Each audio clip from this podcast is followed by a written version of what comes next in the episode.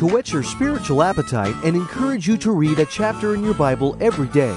This is Chapter by Chapter with Pastor Sandy Adams of Calvary Chapel, Stone Mountain.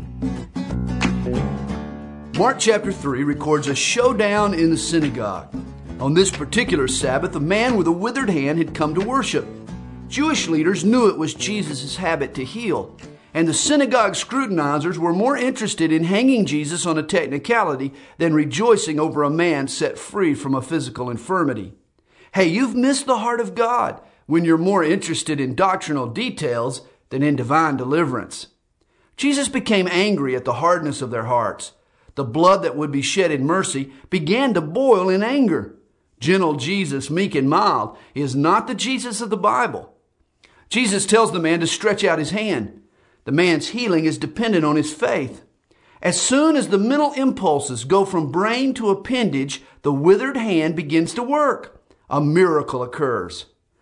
Jesus heals many and casts out demons. The demons acknowledge his deity even when the Jews refuse. But Jesus warns the evil spirits to keep quiet. He doesn't want demons in charge of public relations.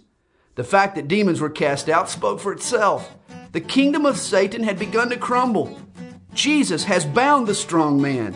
It's up to us to take the plunder.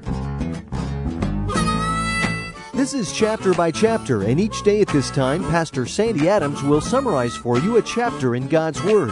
For a complete tape study of today's chapter, you can call us at 8777 by chap. That's 8777 BYCHAP. If you would like to listen again to today's chapter, visit our website at calvarychapelstonemountain.com. Thanks for listening.